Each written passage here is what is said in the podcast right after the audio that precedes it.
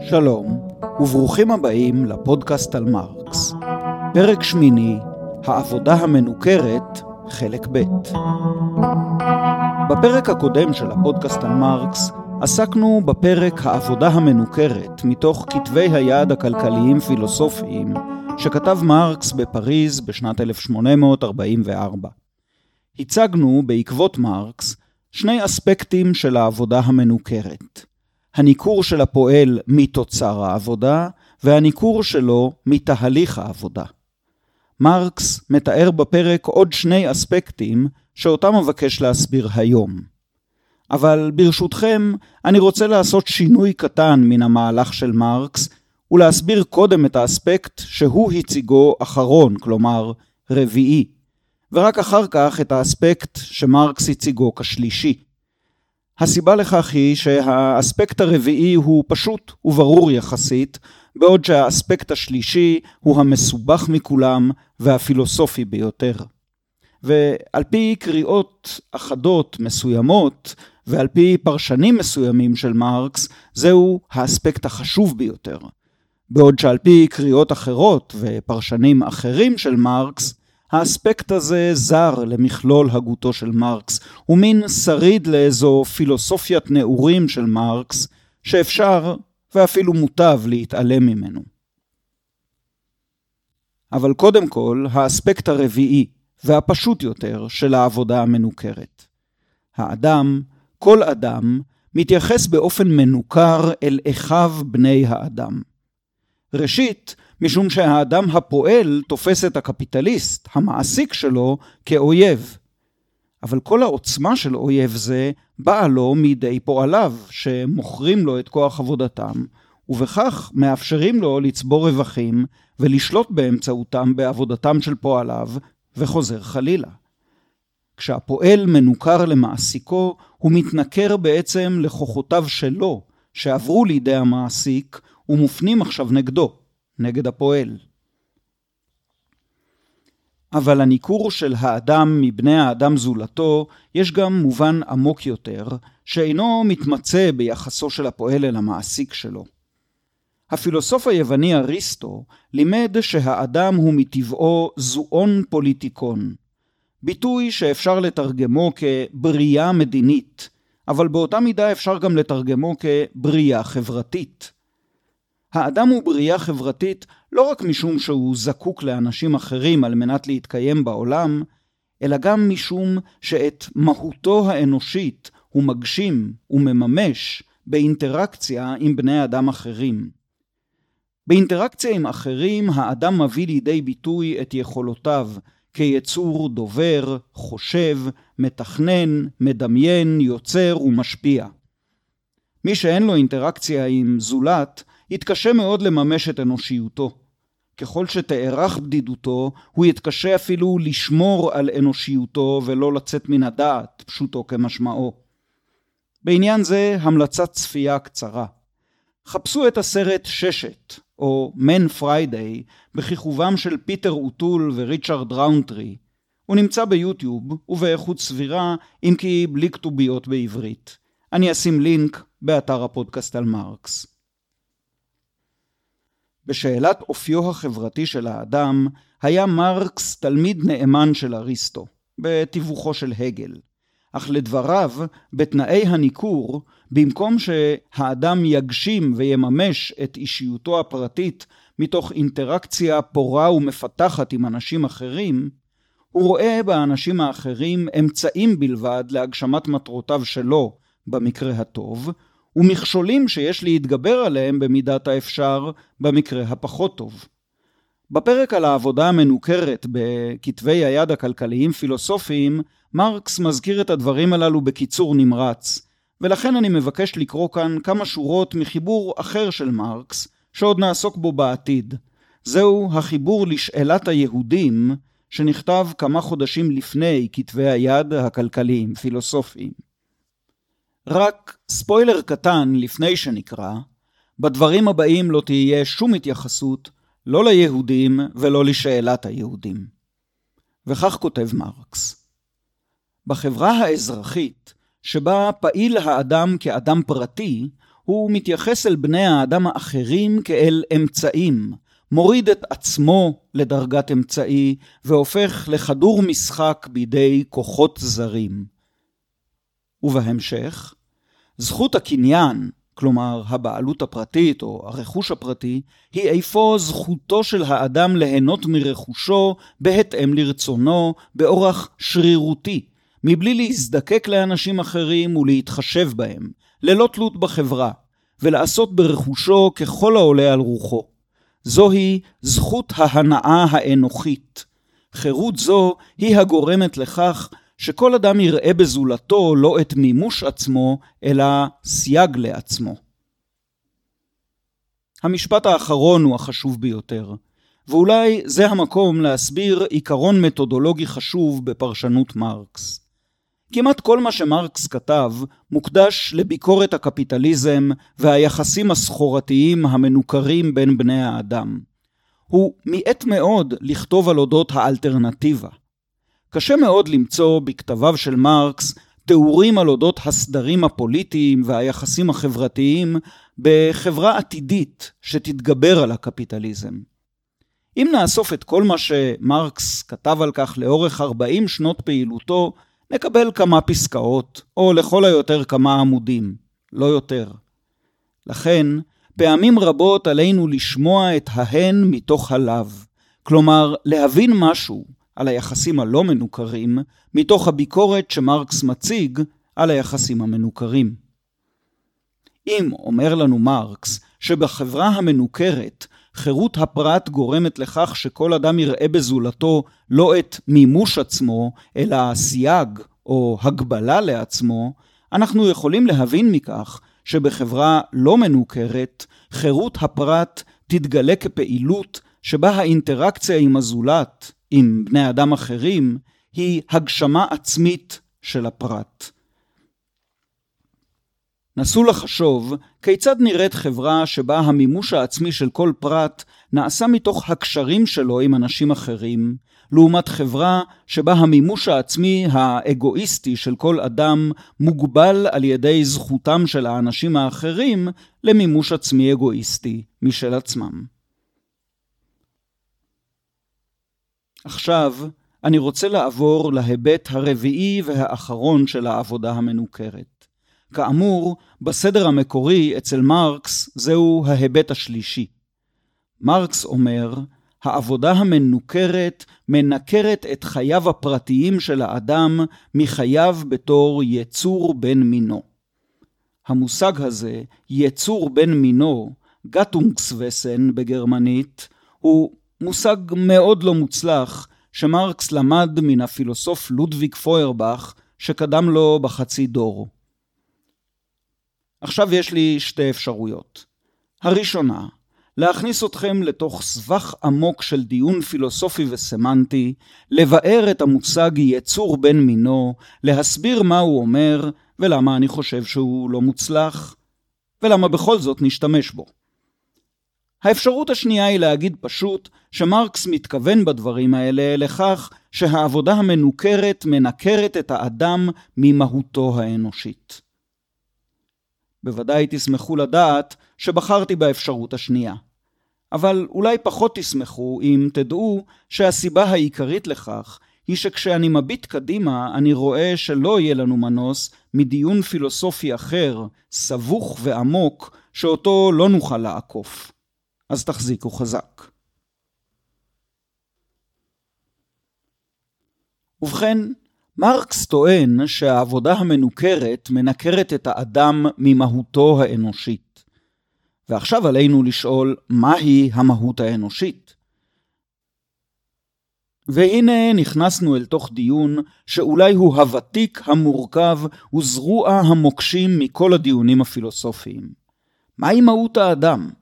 ומהי בכלל המהות של משהו? אולי לפני הכל אנחנו צריכים להגדיר את המהות של המהות, או במילים אחרות, למה אנחנו מתכוונים כשאנחנו אומרים מהות? אז כדי להציג עניין מסובך בפשטות, מהותו של כל דבר היא מכלול המאפיינים המייחדים את הדבר הזה ועושים אותו למה שהוא. בפילוסופיה נהוג להבחין בין מהות לתופעה. נחשוב על שולחן למשל. יש כל מיני תופעות של שולחנות. יש שולחנות מעץ, ויש שולחנות ממתכת, ויש מפלסטיק, יש שולחנות בצבעים ובגדלים שונים, יש שולחנות מלבניים או עגולים וכן הלאה. אבל מהות השולחן היא אחת. היא הדבר שבזכותו כל התופעות השונות של שולחנות קונקרטיים הן באמת שולחנות, הן תופעות של המהות השולחנית. ועדיין לא אמרנו מהי מהות השולחן. וגם לא נגיד, משום שאחרי הכל זה לא פודקאסט על נגרות, וזה אפילו לא בדיוק פודקאסט על פילוסופיה, זה הפודקאסט על מרקס. אבל למרות זאת, לא נוכל להתחמק מלהגיד משהו על מהות האדם. מהו הדבר שעושה את בני האדם למה שהם? מה מייחד את בני האדם מתוך מכלול הדברים הקיימים? או כפי שאנחנו נוהגים לומר, מהו מותר האדם מן הבהמה? אגב, נשים לב שאת הביטוי הזה, מותר האדם מן הבהמה, קיבלנו מספר קהלת, ששם נאמר דווקא שהאדם לא שונה מבעלי החיים. ככתוב, ומותר האדם מן הבהמה עין כהכל הבל. אבל בספר בראשית מוצגת השקפה שונה.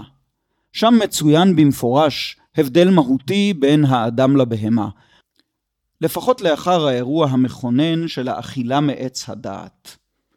כך אומר אלוהים בבראשית פרק ג' הן האדם היה כאחד ממנו לדעת טוב ורע. הפירוש המקובל לדברים הללו הוא שהאדם נחן בתודעה מוסרית.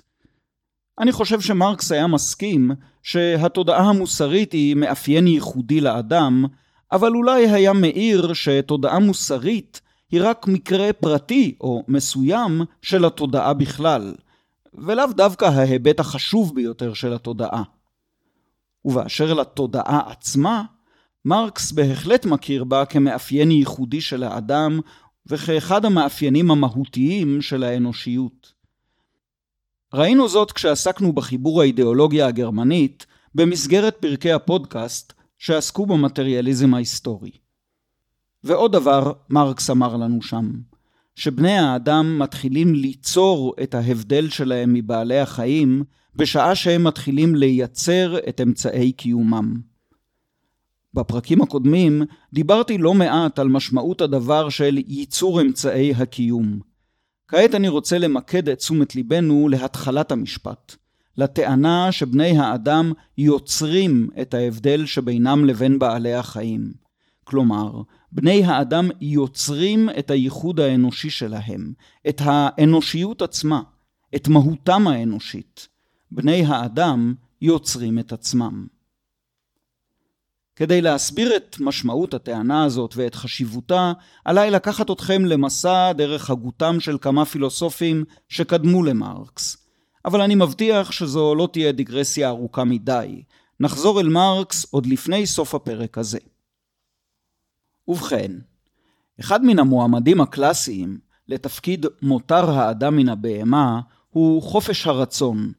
כלומר, ההבדל שבין בני האדם ויתר היצורים החיים הוא בכך שהאדם חופשי לקבוע את פעולותיו כרצונו. לא אנסה לקבוע מי היה הראשון שאמר את זה, כי באמת היו רבים ושונים כבר בעת העתיקה ובימי הביניים. אבל בראשית העת החדשה, הרעיון של חופש הרצון קיבל שדרוג או שינוי רדיקלי. כעת הופיעו אנשי רוח שטענו שהאדם ברצונו החופשי קובע לא רק את פעולותיו, אלא גם את מהותו. אנחנו לא רק בוחרים מה לעשות או לא לעשות, אנחנו גם בוחרים את עצמנו, קובעים מי ומה אנחנו, בוחרים מה להיות. כאן אני חושב שאני עומד על קרקע פחות או יותר מוצקה, כשאני אומר שהראשון שהציג אנליזה מפורשת ומפורטת של הטענה הזאת, היה איש הרנסאנס הססגוני, התוסס והפרוע, ג'ובאני פיקו דה מירנדולה. לפיקו היו חיים קצרים מאוד וסוערים. הוא נפטר, ככל הנראה הורעל, בהיותו רק בן 31. הוא השאיר אחריו כמה כתבים שהמפורסם שבהם הוא הנאום על כבוד האדם, שנכתב כנראה בשנת 1486. הנאום על כבוד האדם תורגם לעברית בידי גאיו שילוני ויצא לאור בהוצאת כרמל. הספר זמין בספריות העיוניות ואפילו אפשר להזמין אותו באתר ההוצאה. אקרא קטע קצר מהחיבור שבו מתאר פיקו את בריאת האדם, כהרגלי בהשמטות ושינויים קלים.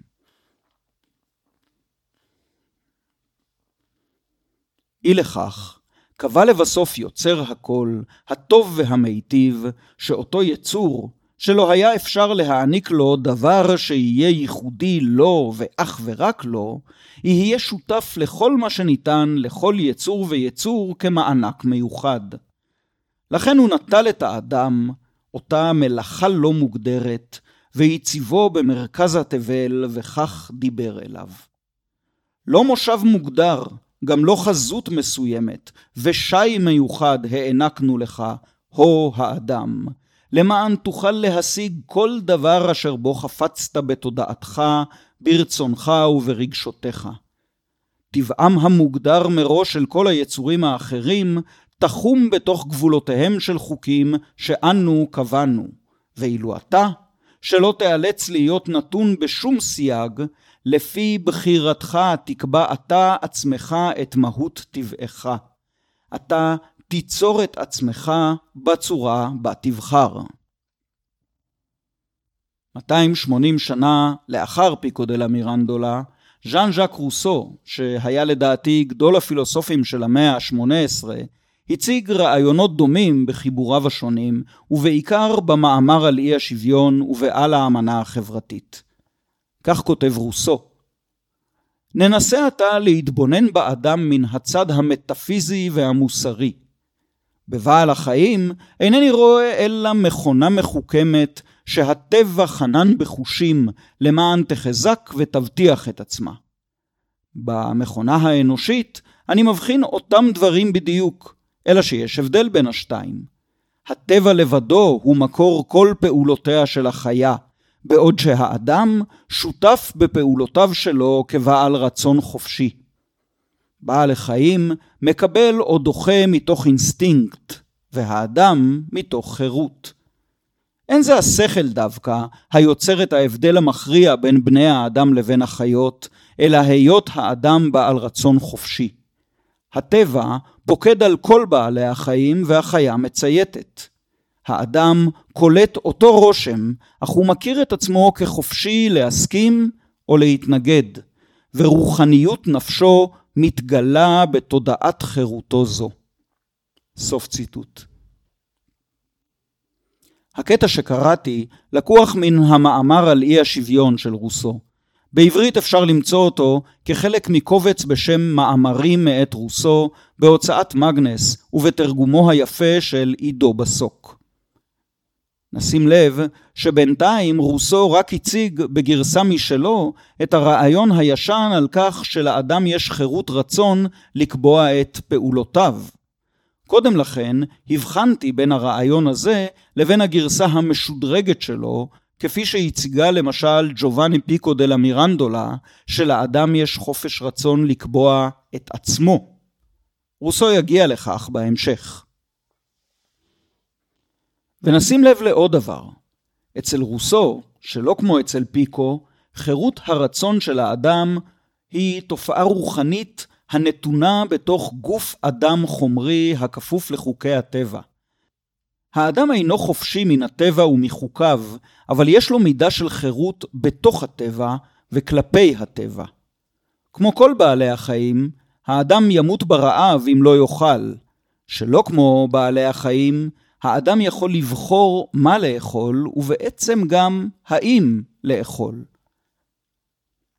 בשיעורים שאני מלמד במסגרת תוכנית בארי באוניברסיטת חיפה, יש לי אמצעי המחשה קבוע לעניין הזה. אוקיי, זו הייתה פרסומת סמויה שלא הייתי רוצה שתחמיצו, משום שתוכנית בארי היא באמת המקום המתאים ביותר ללמוד בו את התכנים שבהם עוסק הפודקאסט על מרקס, וגם דברים מעניינים וחשובים אחרים. אז אם אתם חושבים על לימודים לתואר ראשון, חפשו את תוכנית בארי. כאמור, יש לי אמצעי המחשה קבוע לטענה של רוסו על אודות חופש הבחירה של האדם. תוך כדי קריאת הטקסט, אני פותח את הפקק של בקבוק המים העומד קבוע על שולחני ומרים את הבקבוק, ואז, כשהוא קרוב לשפתיי, אני אומר לתלמידים, עכשיו תראו המחשה קונקרטית לרצון החופשי. ואני מרחיק את בקבוק המים משפתיי בלי לשתות, ומניח אותו בחזרה על השולחן. לפעמים התלמידים מעירים לי באירוניה שאם אחזור יותר מדי פעמים על הדגמה זו של חירות הרצון שלי, אמות בצמא. הם צודקים כמובן. אבל לרוסו, ממש כמו למרקס, אין סבלנות רבה לדיונים במטאפיזיקה, ועד מהרה הופך הדיון שלו ממטאפיזי לאנתרופולוגי. וכך הוא כותב: אך גם אם הקשיים הסובבים שאלות אלו עשויים להותיר מקום לפולמוס בנוגע להבדל בין האדם לבעלי החיים, ישנה תכונה נוספת, ייחודית מאוד, המבחינה ביניהם, ושלגביה אין כל מקום למחלוקת. זהו הכושר להשתכלל. כושר שבסיוע הנסיבות מפתח את כל הקשרים האחרים בזה אחר זה, והוא מושרש הן במין האנושי בכללו והן ביחיד. בעמודים הבאים של המאמר על אי השוויון פורס רוסו מעין תיאור ספקולטיבי של התפתחות האדם. האילוצים הטבעיים, כגון הצורך לאכול ולהתכסות, האירו באדם את רוחו הפעילה, וכושרו של האדם להשתכלל הביא להמצאות ראשונות, כגון המלכודת או החנית. אמצעים חדשים אלה לסיפוק הצרכים הבסיסיים הולידו צרכים חדשים ומשוכללים יותר, ובעקבות זאת שכלול נוסף באמצעים לסיפוק הצרכים. כך, בהדרגה, הלך האדם ושינה את טבעו שלו. כשהמציא האדם את הסירה, הפך מחיה יבשתית לחיה המסוגלת לנוע במים. כשהמציא את המטוס, דוגמה שרוסו לא הכיר כמובן, הפך לחיה המסוגלת לעוף. אגב, בנקודה הזאת של השיעור, התלמידים אה, מעירים לי לפעמים שלטוס ולעוף זה לא אותו דבר. כל מה שעליי לעשות זה לשאול אותם, ואם היינו מנהלים את השיחה הזאת באנגלית? אבקש לציין כאן ולהדגיש שלושה דברים. ראשית, רוסו מציג את כושר ההשתכללות כתכונת מהות של האדם, מבלי שהוא מצביע על קשר סיבתי בין תכונה זו לבין מצבו הקיומי של האדם, שאותו תיאר כרצון חופשי הנתון בתוך טבע כורחני. כורחני הוא שם תואר מלשון כורח, כלומר אילוץ או חוק טבע שאין להימלט ממנו. לדעתי רוסו מחמיץ כאן משהו. יש קשר ברור בין שני התיאורים הללו על מהות האדם. כושר ההשתכללות הוא בדיוק הזיווג שבין רצון חופשי רוחני, ער ופעיל, לבין גוף טבעי הנתון במגבלות של טבע כורחני. הרצון החופשי פועל בתוך אילוצי הטבע, ופועל על אילוצי הטבע, מאתגר אותם, בוחן ומרחיב את גבולות המעטפת. בעלי החיים הם יצורים טבעיים לחלוטין. הם כפופים לטבע ואינם יכולים לשנות את עצמם. נזכור שבתהליך אבולוציוני כזה שתיאר דרווין, בעלי החיים משתנים, אבל לא משנים את עצמם. המלאכים, אם הם קיימים, הם בריות רוחניות לחלוטין. הם לא כפופים לטבע, ולכן לא צריכים להשתנות. האדם הוא רוח בתוך טבע. רצון חופשי בתוך הכרח טבעי קיומי. לכן הוא משתכלל ומשנה את עצמו. דבר שני, ראו עד כמה הדיון של רוסו על אודות הדינמיקה של הצרכים והסיפוקים דומה למה שכתב מרקס באידיאולוגיה הגרמנית. אני מציע לקרוא את רוסו כמטרימו הגדול של מרקס. הוא כתב כמעט מאה שנים לפני מרקס, אין ספק שמרקס הכיר היטב את כתביו של רוסו. הוא גם מזכיר את רוסו פה ושם, אבל למיטב ידיעתי אף פעם לא כמקור להגותו שלו. פרידריך אנגלס מזכיר בחיבור אחד את המאמר על אי השוויון של רוסו כדוגמה מצוינת לכתיבה דיאלקטית, וייתכן שזו הבחנה שעלתה בשיחות הרבות שניהלו מרקס ואנגלס. אינני יודע. בהיעדר ראייה משכנעת לקשר ישיר בין הפילוסופיה של רוסו לזו של מרקס, אני חייב להניח שהדמיון הוא מקרי, או ליתר דיוק, שהוא נובע מן הגאונות של שני הפילוסופים הללו. כידוע, מוחות גדולים חושבים לפעמים באופן דומה. ושלישית, אני רוצה לעמוד על הבדל חשוב בין המאמר על אי השוויון של רוסו לאידיאולוגיה הגרמנית של מרקס. את מה שמרקס דוחס אל תוך פסקאות בודדות, רוסו פורס על פני עמודים רבים של סיפור מרתק. רוסו מציג בעצם אנתרופולוגיה ספקולטיבית, כמעט הייתי אומר אנתרופולוגיה אינטואיטיבית, והוא מציג אותה כסיפור טוב עם סוף טרגי. אני באמת, באמת ממליץ לקרוא את המאמר על אי השוויון. בעיניי זהו אחד הסיפורים היפים ביותר בתולדות הפילוסופיה. למרקס אין שום דבר דומה לזה. והמלצת קריאה האחרונה, הספר שלי, רוסו, הקדמה כמלכודת, שיצא לאור בהוצאת מגנס, הוא כולו קריאה מרקסיסטית של רוסו, ובמוקד הספר עומד ניתוח מפורט של המאמר על אי השוויון. עכשיו, סוף סוף, אנחנו יכולים לחזור אל מרקס ואל הפרק העבודה המנוכרת שבכתבי היד הכלכליים-פילוסופיים. אבל אנחנו עדיין לא חוזרים לעניין הניכור. קודם נברר את הפרשנות המיוחדת שנותן מרקס לטענה הוותיקה שהאדם הוא חופשי, ושחירותו מתבטאת ביכולתו לקבוע את עצמו. הרעיון הזה הופיע אצל פיקו דה למירנדולה כסוג של אידיאליזם פילוסופי. אצל רוסו הוא קיבל טוויסט מטריאליסטי. אצל מרקס המטריאליזם מעמיק וחירות האדם מוגדרת, כיאה למטריאליזם ההיסטורי, בהקשר ישיר אל המערך של סיפוק הצרכים. כך כותב מרקס. אמת שגם החיות יוצרות. הן בונות קינים כמו הדבורה, הבונה והנמלה. אולם החיה יוצרת אך ורק מה שהיא זקוקה לו באורח בלתי אמצעי, בשביל עצמה או בשביל ולדותיה. היא יוצרת באורח חד צדדי, ואילו האדם יוצר באורח אוניברסלי. היא יוצרת אך ורק תחת לחצם של צרכים פיזיים בלתי אמצעיים. ואילו האדם יוצר אף כשהוא חופשי מצרכים פיזיים, ויוצר באורח אמיתי אך ורק תוך חירות מצרכים אלו. מוצרה של החיה שייך באורח בלתי אמצעי לגופה שלה, ואילו האדם ניצב חופשי מול מוצרו. בעיבודו של עולם האובייקטים מממש האדם את עצמו כיצור בן מינו. אני מזכיר שאת הביטוי יצור בן מינו פירשנו כמשהו קרוב מאוד ליצור המממש את מהותו האנושית.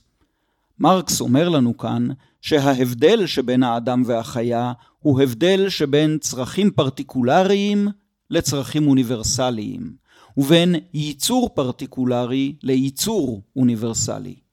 צרכיה של החיה הם פרטיקולריים, כלומר פרטיים, ספציפיים. הפרה צריכה עשב, הטיגריס צריך בשר, העפרוני צריך זרדים לבניית הקן. האדם צורך את הטבע באופן אוניברסלי, כלומר כללי. רשימת הצרכים שלו מקיפה מגוון רחב מאוד של דברים, רחב יותר משל כל בעלי החיים, רחב הרבה הרבה יותר משל כל בעלי החיים. אבל האדם גם מייצר באופן אוניברסלי, משום שאת כל הצרכים המגוונים של האדם מייצר האדם. אכן, לא תמיד, וגם לא בדרך כלל אותו אדם עצמו, הוא גם היצרן וגם הצרכן של מוצרי עבודתו, אבל זה כבר שייך לדיון הבא שלנו. בינתיים, נגדיר יחד עם מרקס את החירות האנושית כאוניברסליות של צרכים ואוניברסליות יצרנית. ואני מציע לראות את האוניברסליות הזאת לא כנתון, כדבר הממומש בפועל, אלא כמידה או כאמת מידה. האדם חופשי יותר ככל שצרכיו הטבעיים אוניברסליים יותר, והוא חופשי יותר ככל שהוא מייצר באופן אוניברסלי יותר את הסיפוקים לצרכים הללו. עד כאן דיברנו על הייצור כמושג מופשט, פילוסופי. עכשיו עלינו לחזור יחד עם מרקס אל המציאות הממשית, אל אופן הייצור הקפיטליסטי ואל מצבו של העובד השכיר במפעלי התעשייה. העבודה שלו הופכת לפעולה רוטינית, חד-גונית ומשעממת. כושר הייצור האוניברסלי שלו מצטמצם, כמו בסרט זמנים מודרניים של צ'רלי צ'פלין, לתנועה מוכנית אחת, או לכל היותר כמה תנועות שעליהן הוא חוזר שוב ושוב לאורך כל יום העבודה. הפעילות היצרנית שלו לא מהווה כשלעצמה מימוש חיובי של חירות ושל אוניברסליות. ממש להפך, היא שעבוד וצמצום וטמטום. והפועל גם לא מייצר משהו הקשור בקשר אמיץ אל סיפוק צרכיו. נניח שכמו בדוגמה הפרדיגמטית של אדם סמית, הפועל שלנו עובד במפעל לייצור סיכות. הוא שותף בייצורן של 24 אלף סיכות ביום. הוא לא זקוק כמובן ל-24 אלף סיכות, וגם כל פועלי המפעל ביחד לא זקוקים אפילו לא לאלפית מזה. הפועלים לא עובדים בשביל הסיכות, הם עובדים בשביל המשכורת. והמשכורת נראית אותו דבר בין אם שולמה להם במפעל הסיכות, במפעל הטקסטיל או במכרה הפחם. והם, הפועלים, הופכים את המשכורת לצורכי קיום. משכורתם דלה מכדי לספק צרכים אנושיים מגוונים, אוניברסליים. היא מספיקה רק לתשלום השכירות בדירת מרתף, למזון גרוע ובצמצום, ולבירה בפאב של הפועלים. זהו אפוא הביטוי הרביעי והאחרון של העבודה המנוכרת. היא מנכרת לאדם את טבעו כיצרן אוניברסלי וכצרכן אוניברסלי. היא מעמידה את המהות היצרנית של האדם בצורתה המנוכרת והמצומצמת ככלי שרת לקיומו הפיזיולוגי, שגם הוא מופיע בצורתו המנוכרת והמצומצמת. אצל מרקס זה כתוב כך: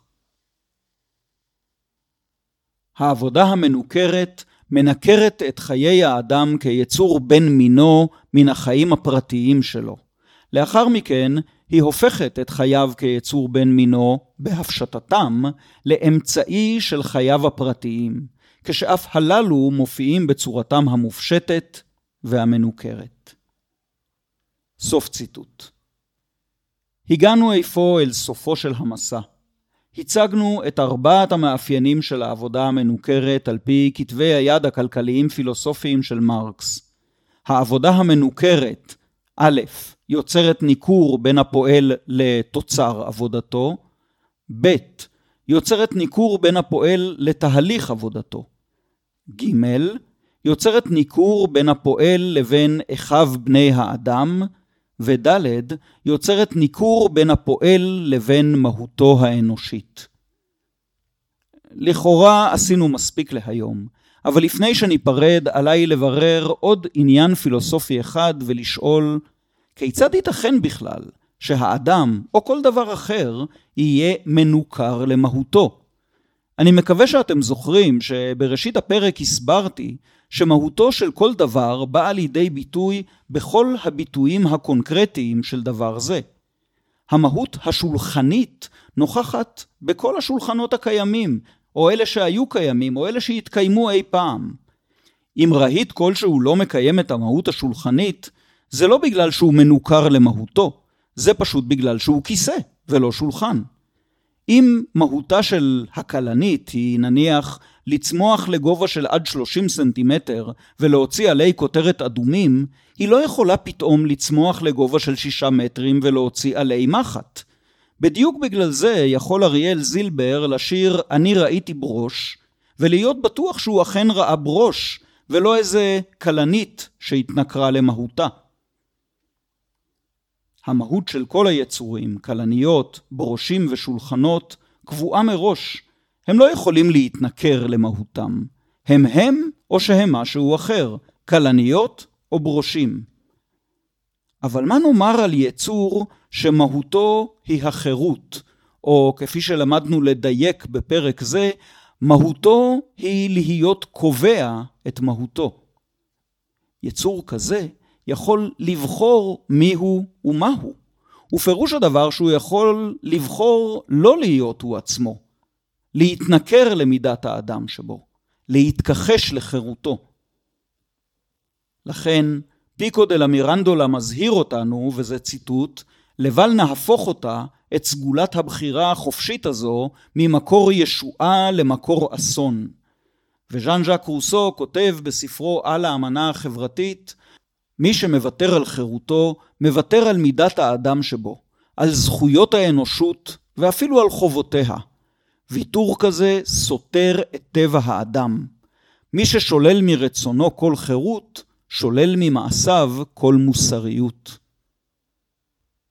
הנקודה המכרעת בדבריו של פיקו, כמו גם בדבריו של רוסו, היא שאנחנו יכולים לוותר על חירותנו, להתכחש לה. אחרת לא היה טעם להזהיר אותנו מפני התכחשות או התנכרות כזאת. איש לא טורח להזהיר את הכלנית שלא תנסה להצמיח עלי מחט. ואנחנו יכולים לוותר על חירותנו בדיוק בגלל שאנחנו בני חורין, שהמהות שלנו היא לקבוע את עצמנו, גם אם זה אומר לקבוע את עצמנו כמשועבדים. מרקס מוסיף על פיקו ועל רוסו את הטענה שאנחנו לא רק יכולים להתנכר לחירותנו, אנחנו עושים זאת בפועל. לפחות הרוב המכריע של הפועלים באופן הייצור הקפיטליסטי עושים זאת לאורך כל שעות עבודתם ורוב שנות חייהם. כפי שאולי נראה בהמשך הפודקאסט על מרקס, הניכור שמוצאו באופן הייצור מקיף היבטים רבים נוספים של החיים בחברת הסחורות, והוא מאפיין גם את הלא עובדים כשם שהוא מאפיין את העובדים, אם כי בצורה שונה. ומכל זה עולה עוד מסקנה אחת, והיא קשה מאוד לעיכול. אם אנחנו יכולים להתנכר לחירותנו משום שאנחנו בני חורין, הרי שהניכור איננו סתירתה של החירות. הניכור הוא ביטוי של החירות, ביטוי מנוכר שלה. רק יצורים שמהותם היא חירות יכולים להתנכר למהותם, משום שהם חופשיים. הנה תרגיל מחשבתי קטן שיעזור לי להסביר את זה. נחשוב על בני ישראל במדבר סיני. הם מודיעים למשה שנמאס להם מהנדודים האינסופיים האלה והם רוצים לחזור אל שיעבוד מצרים. האם בכך הם מבקשים לבטל את חירותם, עם למד בסוף, או לבטא את חירותם, באלף בסוף? התשובה הקשה והמטלטלת היא גם וגם. ואם נדמה לכם שבמשל האחרון כפיתי על מרקס משהו הזר לתורתו, אספר לכם שלפחות במקום אחד, שבו מרקס מאשים את הפרולטריון הפריזאי, שהוא מוותר על חירותו בתמורה לרווחה כלכלית זמנית, הוא אומר ממש כך, וזה ציטוט, הפועלים הצרפתים נחשפו לשוב מסכנות המהפכה אל סירי הבשר של מצרים. החדשות הרעות הן אם כן, שאנחנו מתנכרים לעצמנו משום שאנחנו חופשיים. אבל החדשות הטובות הן, שכשם שאנחנו יכולים להתנכר לחירותנו, כך אנחנו יכולים גם לשוב מן הניכור אל החירות, לצאת ממצרים ולא לחזור. אבל יש עוד דרך ארוכה עד שנגיע לכך במסגרת הגותו של מרקס, ודרך ארוכה וקשה פי כמה עד שנגיע לכך במציאות החברתית, הכלכלית והפוליטית של עולמנו. עד כאן הפודקאסט על מרקס להיום. תודה ליאיר סיפון על המוזיקה ועל עריכת הסאונד. תודה לכם שהאזנתם. thank you